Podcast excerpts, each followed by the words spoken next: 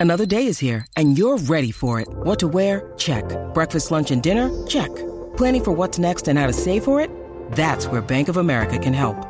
For your financial to-dos, Bank of America has experts ready to help get you closer to your goals. Get started at one of our local financial centers or 24-7 in our mobile banking app. Find a location near you at bankofamerica.com slash talk to us. What would you like the power to do? Mobile banking requires downloading the app and is only available for select devices. Message and data rates may apply. Bank of America and a member FDIC.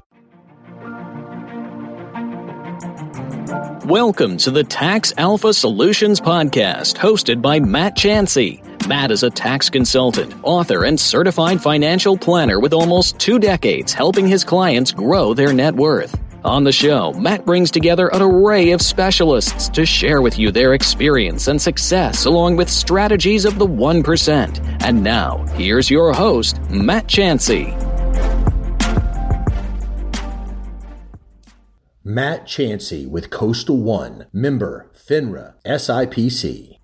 All right. Well, good morning, everybody, and welcome to another episode of the Tax Alpha Solutions podcast with Matt Chancey. Today, I am here with special guest Jonathan Wilson. Jonathan is a dynamic leader focused on organic and inorganic value creation for startup, fintech, and more traditional organizations. He currently runs his own M&A and strategy consulting firm, Dubb Value Creation, where his clients benefit from his experience working with many Fortune 500 companies while managing, by being a management consultant for Accenture and Deloitte.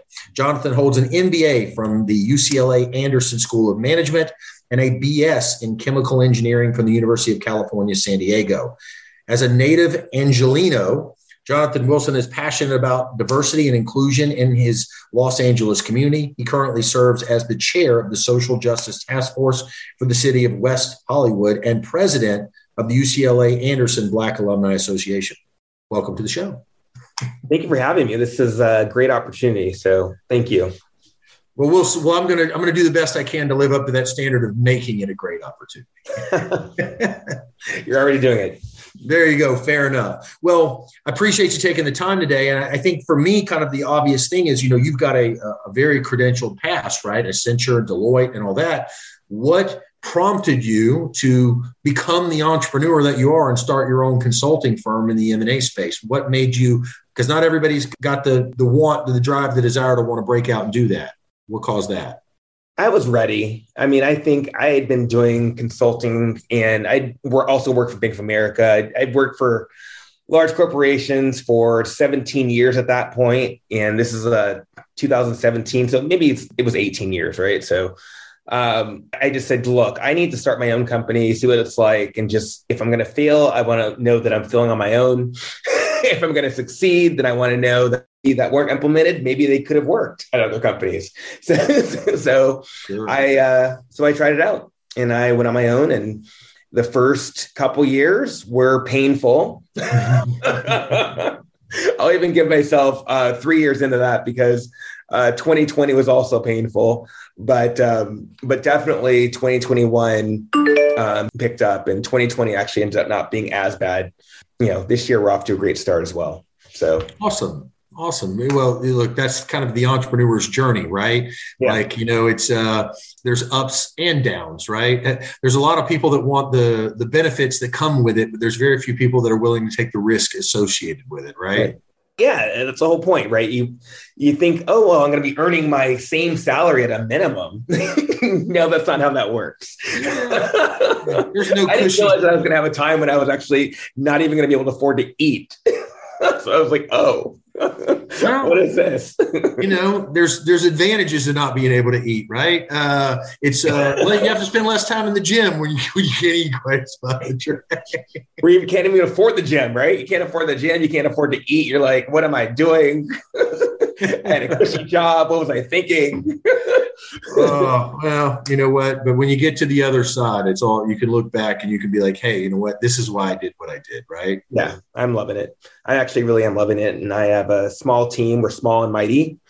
Um, there's three of us, and I just love helping them grow every day and learn things. And um, we're able to work with some really great clients. So that also very, very much is you know part of the path so it's uh, being able to choose your clients choose your adventures and um, you know work with great people Well, let, so let's talk about that. That's an interesting point. So you got three and mighty. So where does somebody that strikes out on their own like this, and you know, relatively new in the space, doing this for a few years, getting over the hump, where do you find the three and mighty? Where do you find the other three people that are like, this is a good idea. Let's go do this. Let's make this happen. Well, keep in mind. So uh, someone said, I've kissed a lot of frogs. right? I kissed a lot of frogs along the way and uh, ended up with some really great people. So, um, really, I started off kind of doing more business partnerships, right? Making sure that I'm aligning with certain people, and really, some of those really worked out, and they and really helped me accelerate my business, fine tune my ways of interacting with other with other businesses. Um, it really that was a beneficial part of the journey, um, starting off with, kind of partnering with others.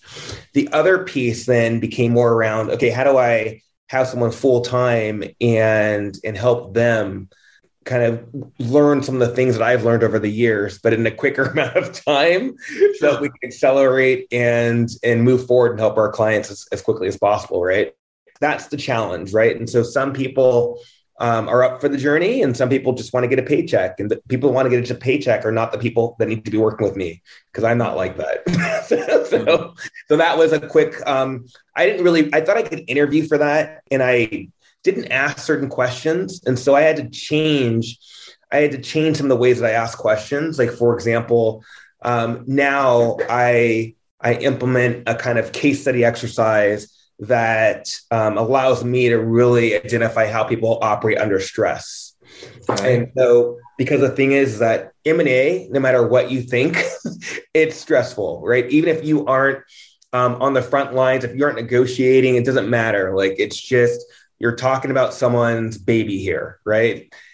someone owned it for owned this company let's say it could be anywhere from five years to you know let's say 20 years right so either way they become attached to it in some way some form or fashion mm-hmm. right and then you have somebody else that's saying you know here i'm going to put a dollar amount on your baby so, so mm-hmm. it's, it's a little bit of a it's a moment right yeah and if that dollar amount's lower than what they thought in their head that's like calling somebody's baby ugly Oh, it is. Like, what do you mean my baby's ugly? Right? Same thing, right? It's like, well, your baby has this nick on it. There's a scar on its uh, cheek here. Right? Looks like somebody dropped your baby on his head a few times.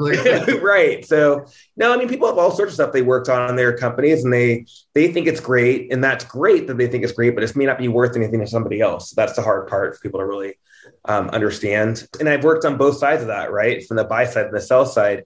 You really want to help the seller see see that not everything is going to be valuable to a buyer. Uh, and if they have revenue coming from that, they can get money for it.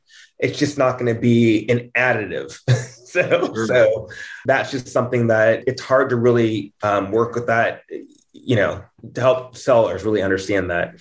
From the buy side perspective, I mean, it's just, it's pretty crystal clear. Like, this is what I want, this is what I don't want. Right. So I think buyers are pretty clear on what they want. Well, sure.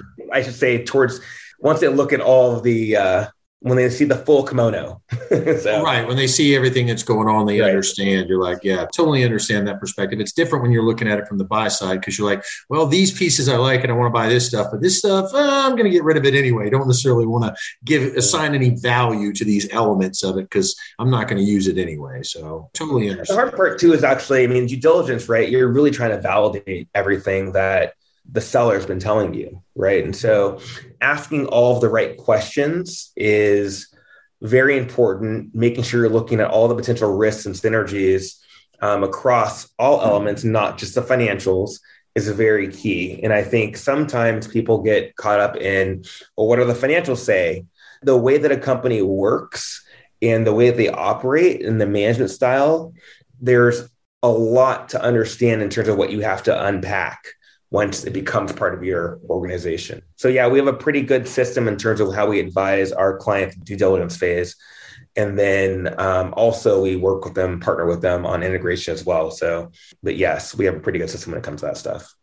Good, good. Well, integration is where when the rubber hits the road, right? Like, can we, you know, a lot of people talk in that space about um, fit or culture, right? Will the culture from the previous business carry over with new ownership? Is there some consistency and will it work or will it not work? I mean, how big is that conversation? I mean, obviously, culture in your own personal business made a big deal because you just basically said, I got to find people. I got to find a way to interview people that want to kill what they eat, right? Mm-hmm. And if I find somebody that culturally doesn't want to do it that way, that's a ton of friction, you know. And I've experienced it training people in my own space. So, like, oh, I learned what you learned in like a year, and I'm like, you learned what I learned in a year because I gave you the synthesized version of it yeah. after 15 years of trial and error, and I excluded all of the bad nonsensical stuff, right?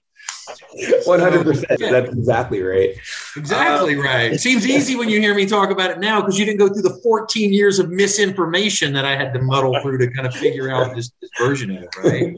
People telling you stuff that's just not even right. You're like, why am I doing this? And then you realize, oh, they weren't right.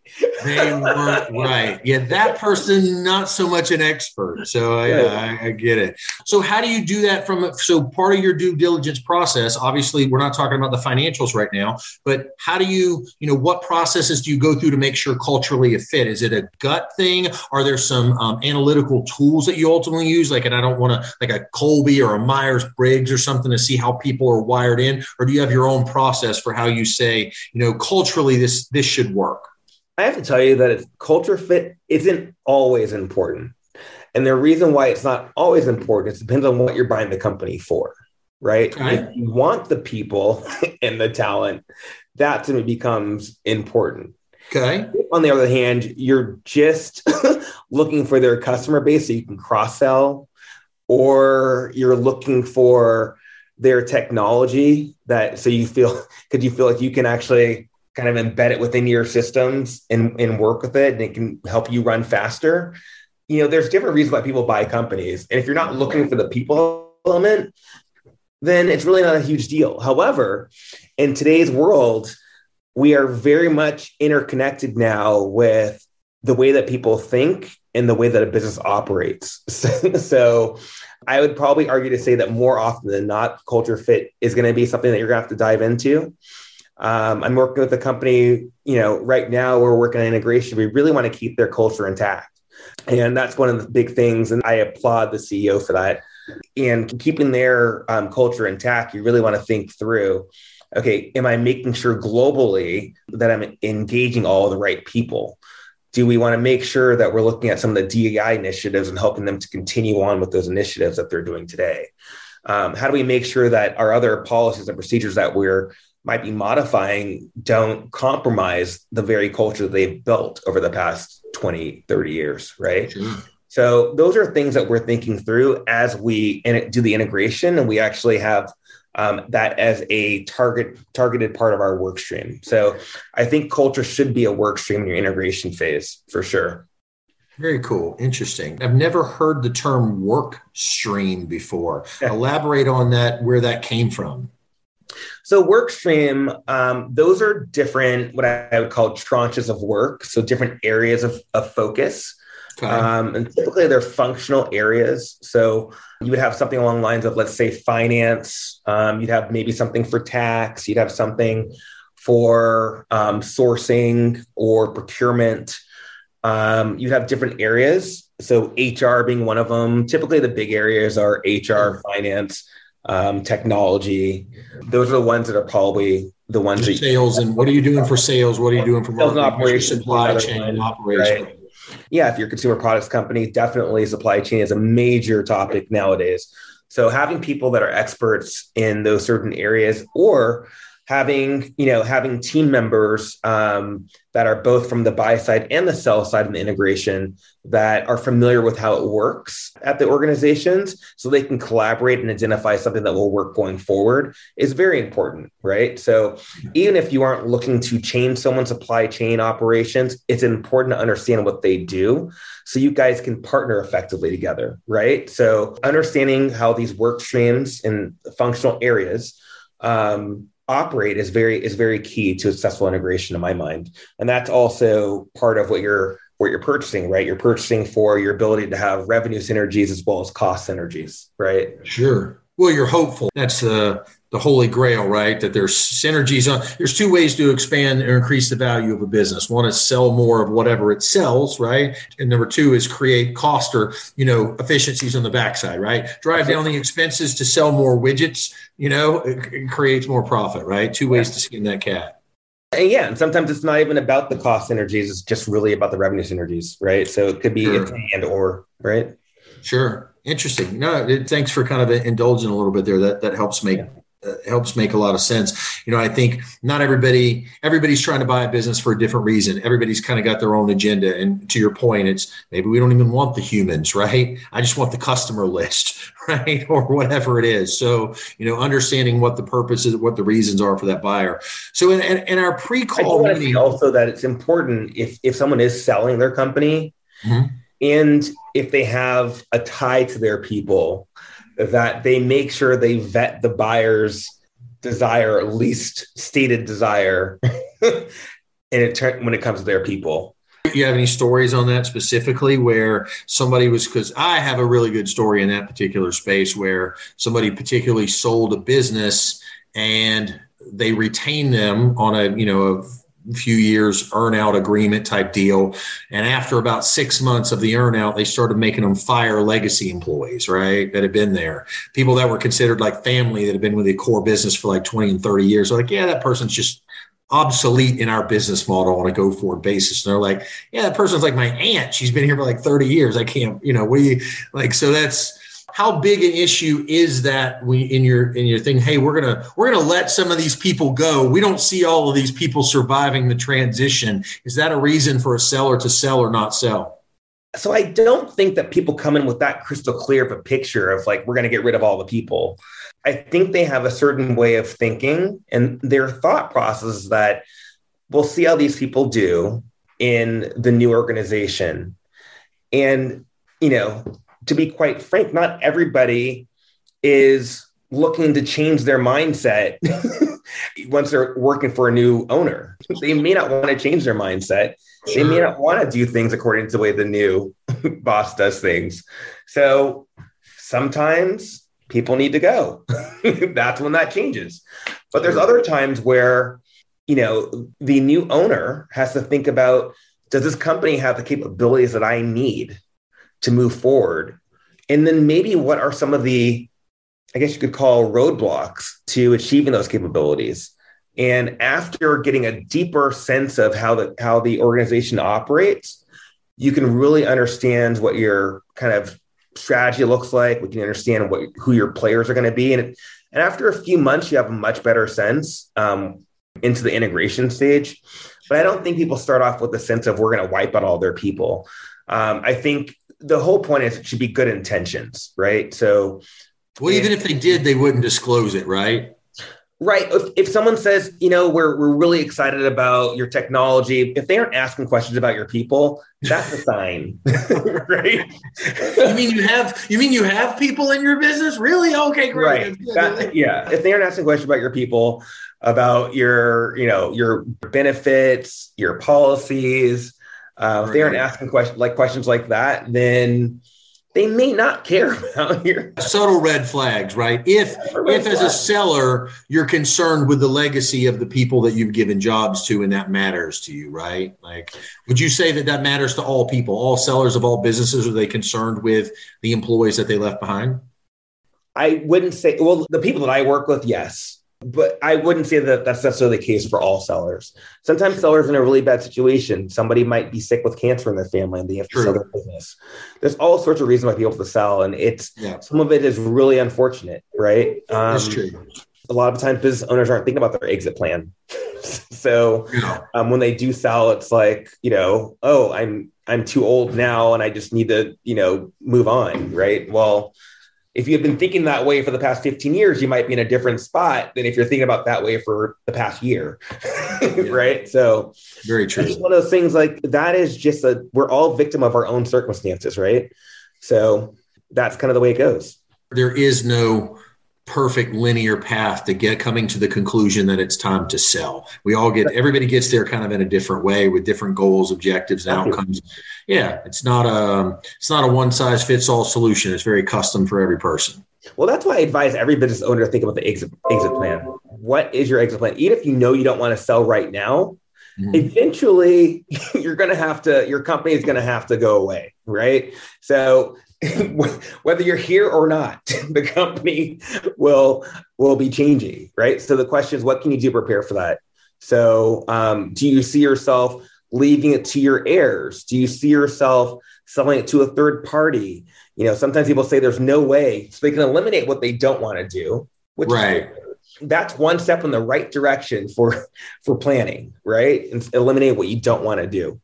And then the other side of it also is thinking through, okay, what are the elements that I that I need to be working towards and make sure someone else can take this over, right? So uh, it's taking yourself out of the center, right? Making sure you don't have too much reliance on any one customer, mm-hmm. making sure that any of your suppliers or third parties, right? You don't have any too much, too much reliance on them, right? So you want to make sure you're diversifying across the board.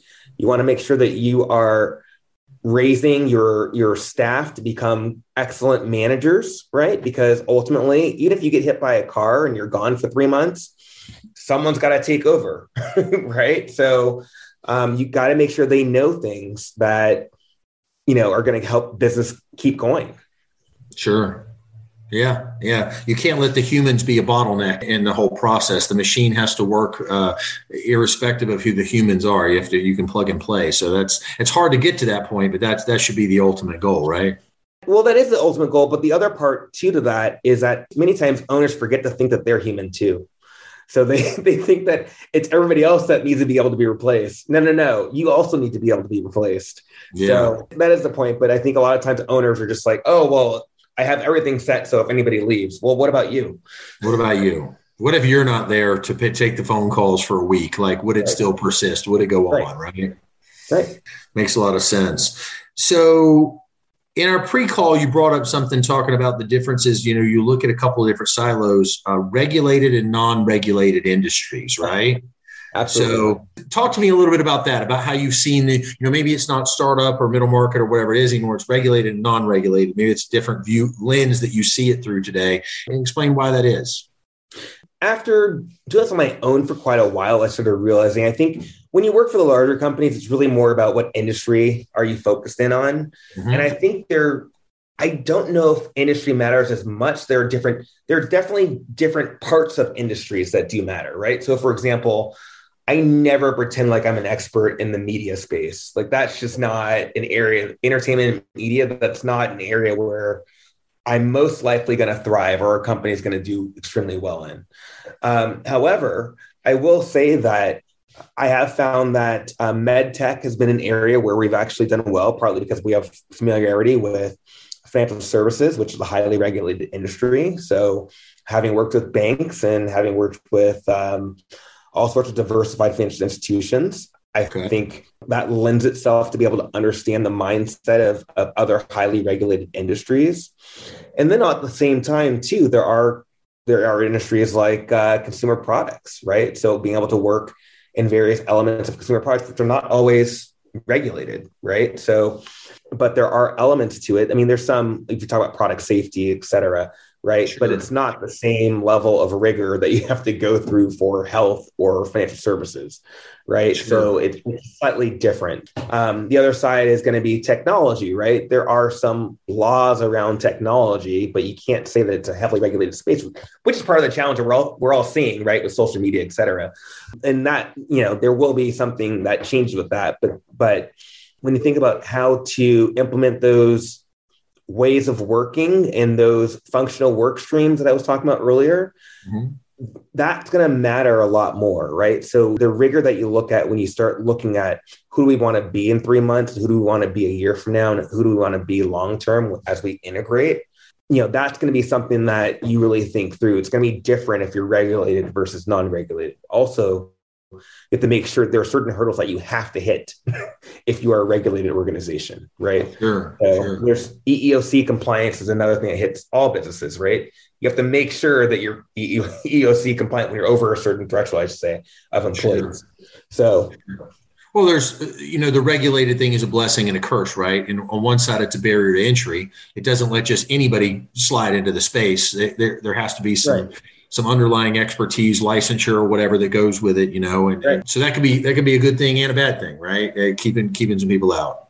Well, yeah, but it put and it put and it, it just you have to have a different lens when you're doing the integration side because you have to make sure that you are compliant right? Right. And um, and your list of what you're compliant for is much heavier for the heavily regulated industries versus the light touch regulations, right? Sure. So, um, I kind of wish the consumer product space was a little bit more regulated because my experience, and you maybe can speak to this, is in the consumer product space, the way that people market today, you can market really well a pretty lousy product. And if you're a great marketer of it, you could build a good business around a pretty lousy product, right? Whereas um, rock, right? I mean, that's an example of such like a great idea to sell something that really gave no value whatsoever. None, none. Has negative value, actually. But you know what? They made a lot of money. You did. I never shame the entrepreneur because it's really the people that bought it. sure. But to your point, so like I'll give you an example. I think I saw, you know, last night I was watching television. There was a random TV commercial on about uh, like a, a bite guard, a mouth bite guard, right? And you know, it doesn't say, you know, FDA f- approval and all the other stuff, but best technology in the market. You won't grind your teeth anymore on the other stuff. But how do I know that? Like, how do I, you right. know, I'm saying I don't know that, right? Like, who's validated that? Like, yeah, I want to see some sort of yeah some quality check on there. yeah, yeah. Other than yeah. some guy on TV on late night hitting it with a hammer, proving that it's made out of some super durable polymer or something like that, right? So I'm sure there's something that's there's a loophole they went through to right, to and that's my point. Right. Like there's so many over the top, outlandish, you know, uh, uh, claims that a lot of consumer products make today. It's almost just this sea of you know over the topness, right? Like how do you know if any of that is valid or real or true or but whatever? False advertising though can be um, you can be penalized for false advertising. That is the only thing that we can actually hold people accountable to, right? Or entrepreneurs accountable to is false advertising, lemon laws, etc. Right. Sure. Okay. Makes sense. So there's recourse in that stuff too. I got you. Makes sense.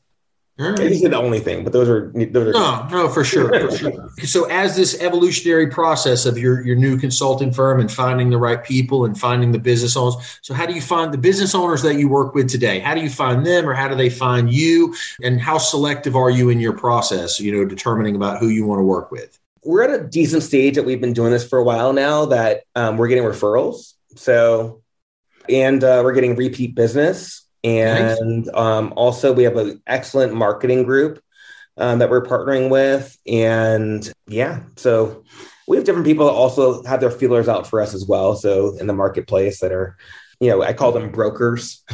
so, you know, they say, hey, look, we know this company that wants to hire an M&A expert.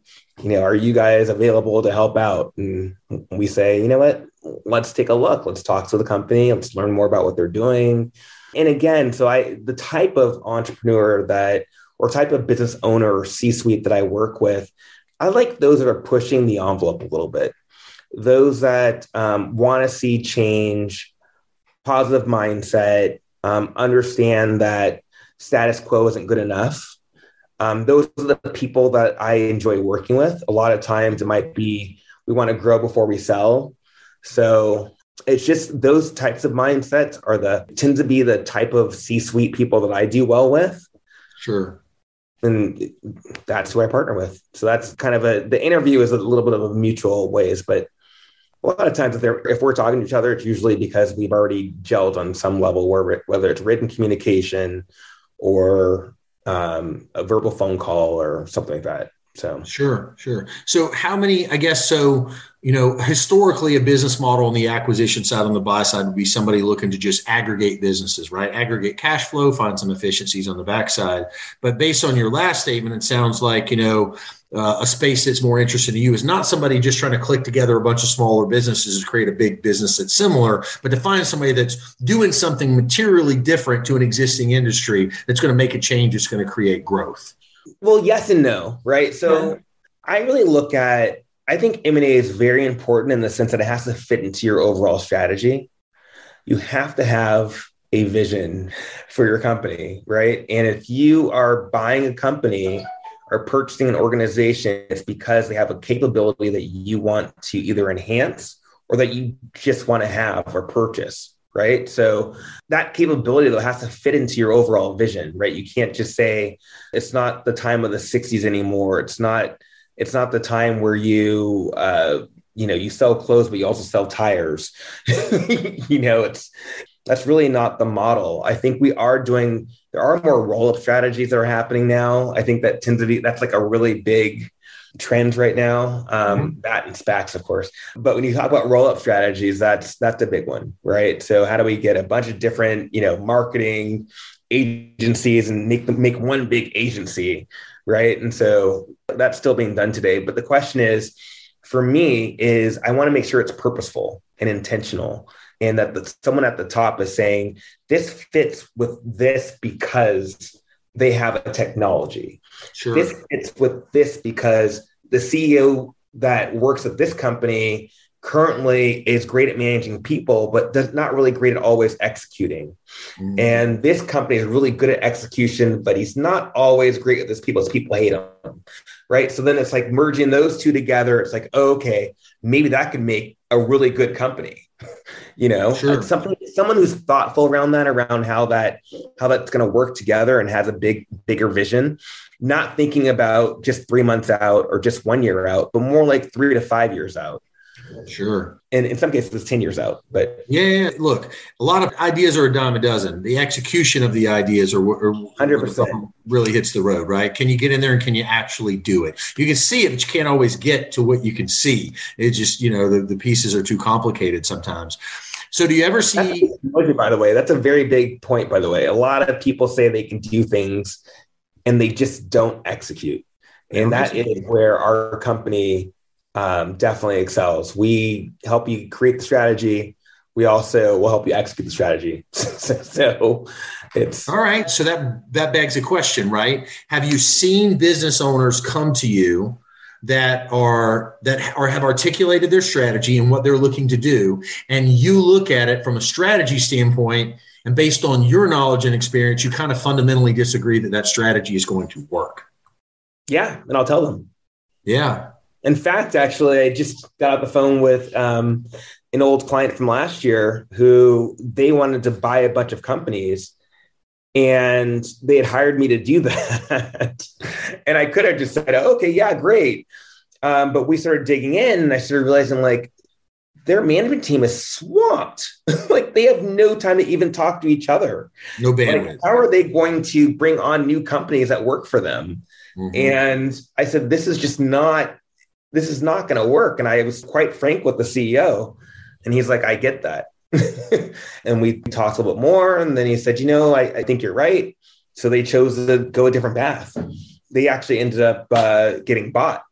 So instead of uh, being a buyer, like, hey, maybe you're right. Let's be a seller. but that's kind of what happens, right? It's like realizing, like, understand where you are, right? And make sure your strategy makes sense for the way your organization is structured.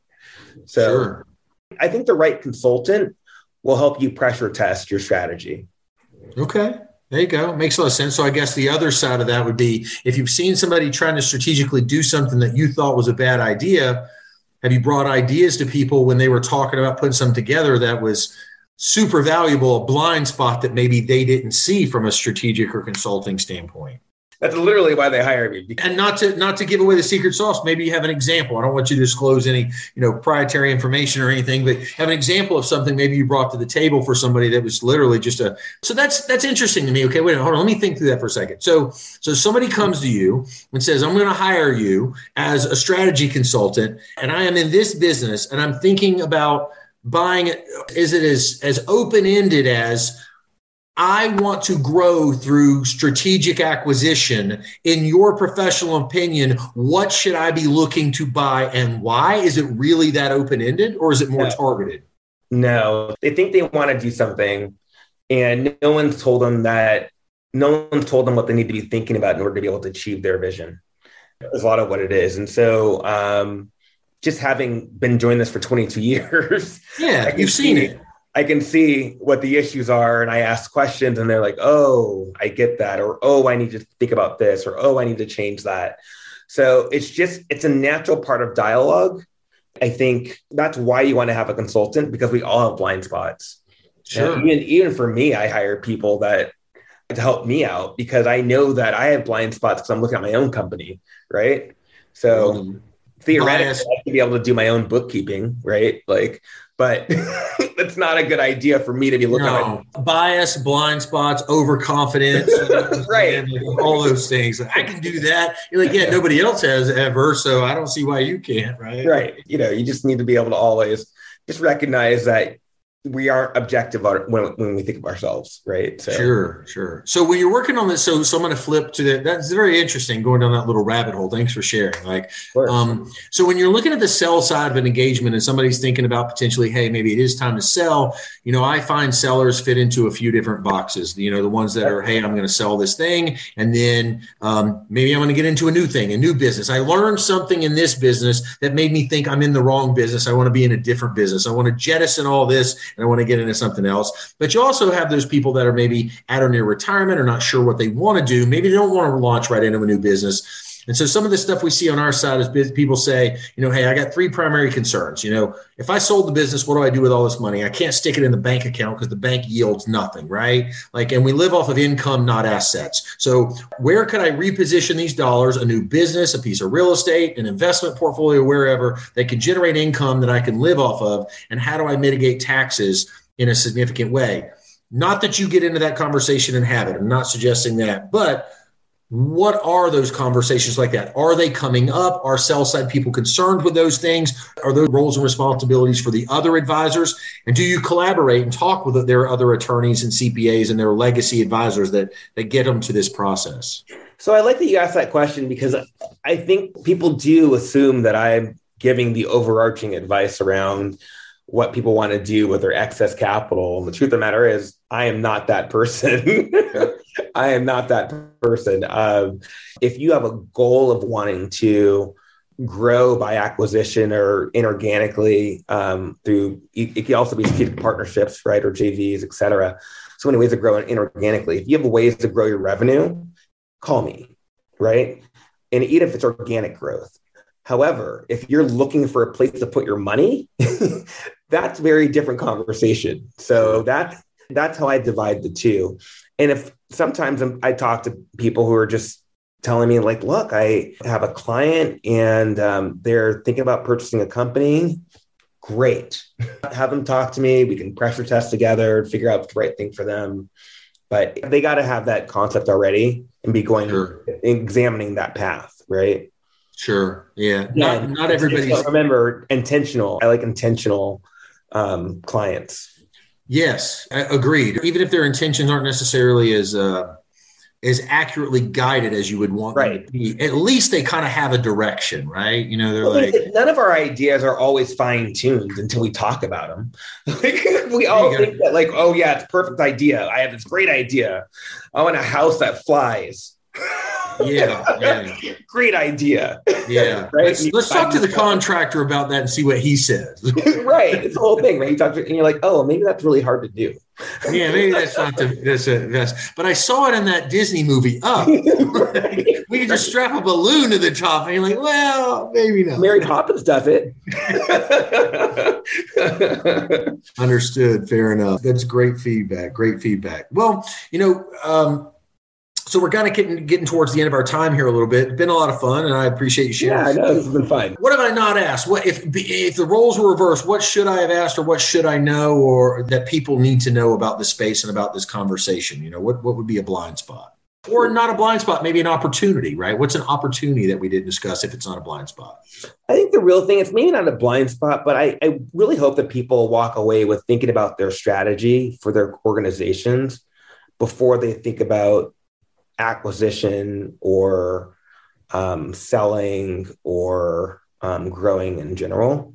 I really hope that they're they're really thoughtful around their strategic plan and their vision. And I think that's what's going to tell you what you need to do to make sure. things happen. Sure. Just don't overthink and never execute. Yeah. Yeah. Just don't make a whole bunch of ideas uh, written down on paper, but never. Sooner or later, pull the trigger. If you're thinking about it, the first step is go find a strategic management consultant that can say, hey, let's brainstorm this thing out and let's see if it makes sense. Hands down, call me. www.dubbvalue.com. Call us. There you go. There, there you, go. go. And that segues right into how we would find Jonathan, right? So, absolutely. absolutely. Well, Jonathan, like I said, it was a pleasure having you on today. Really appreciate your energy and sharing your insight in the business. Obviously, you've got a lot of experience that business owners need to know about. And uh, I just can't thank you enough for coming on today. It's been fun. It's been a pleasure to talk to you and um, and get to know you as well. So thanks. Absolutely. Absolutely. Thanks so much. So everybody, this was another episode of the, the Tax Alpha Solutions podcast. And uh, I hope you enjoyed today's episode with Jonathan Wilson. And all of his information will be available on uh, on the bottom of the podcast link. So it will be it'll, all, it'll be there. Thank you again for the opportunity. All right. Thank you so much. Talk soon. All right. Bye. Thank you for listening to another episode of Tax Alpha Solutions brought to you by Matt Chancey. We hope you enjoyed listening to this week's guests and insight. If you liked what you heard, please consider subscribing wherever you listen to podcasts.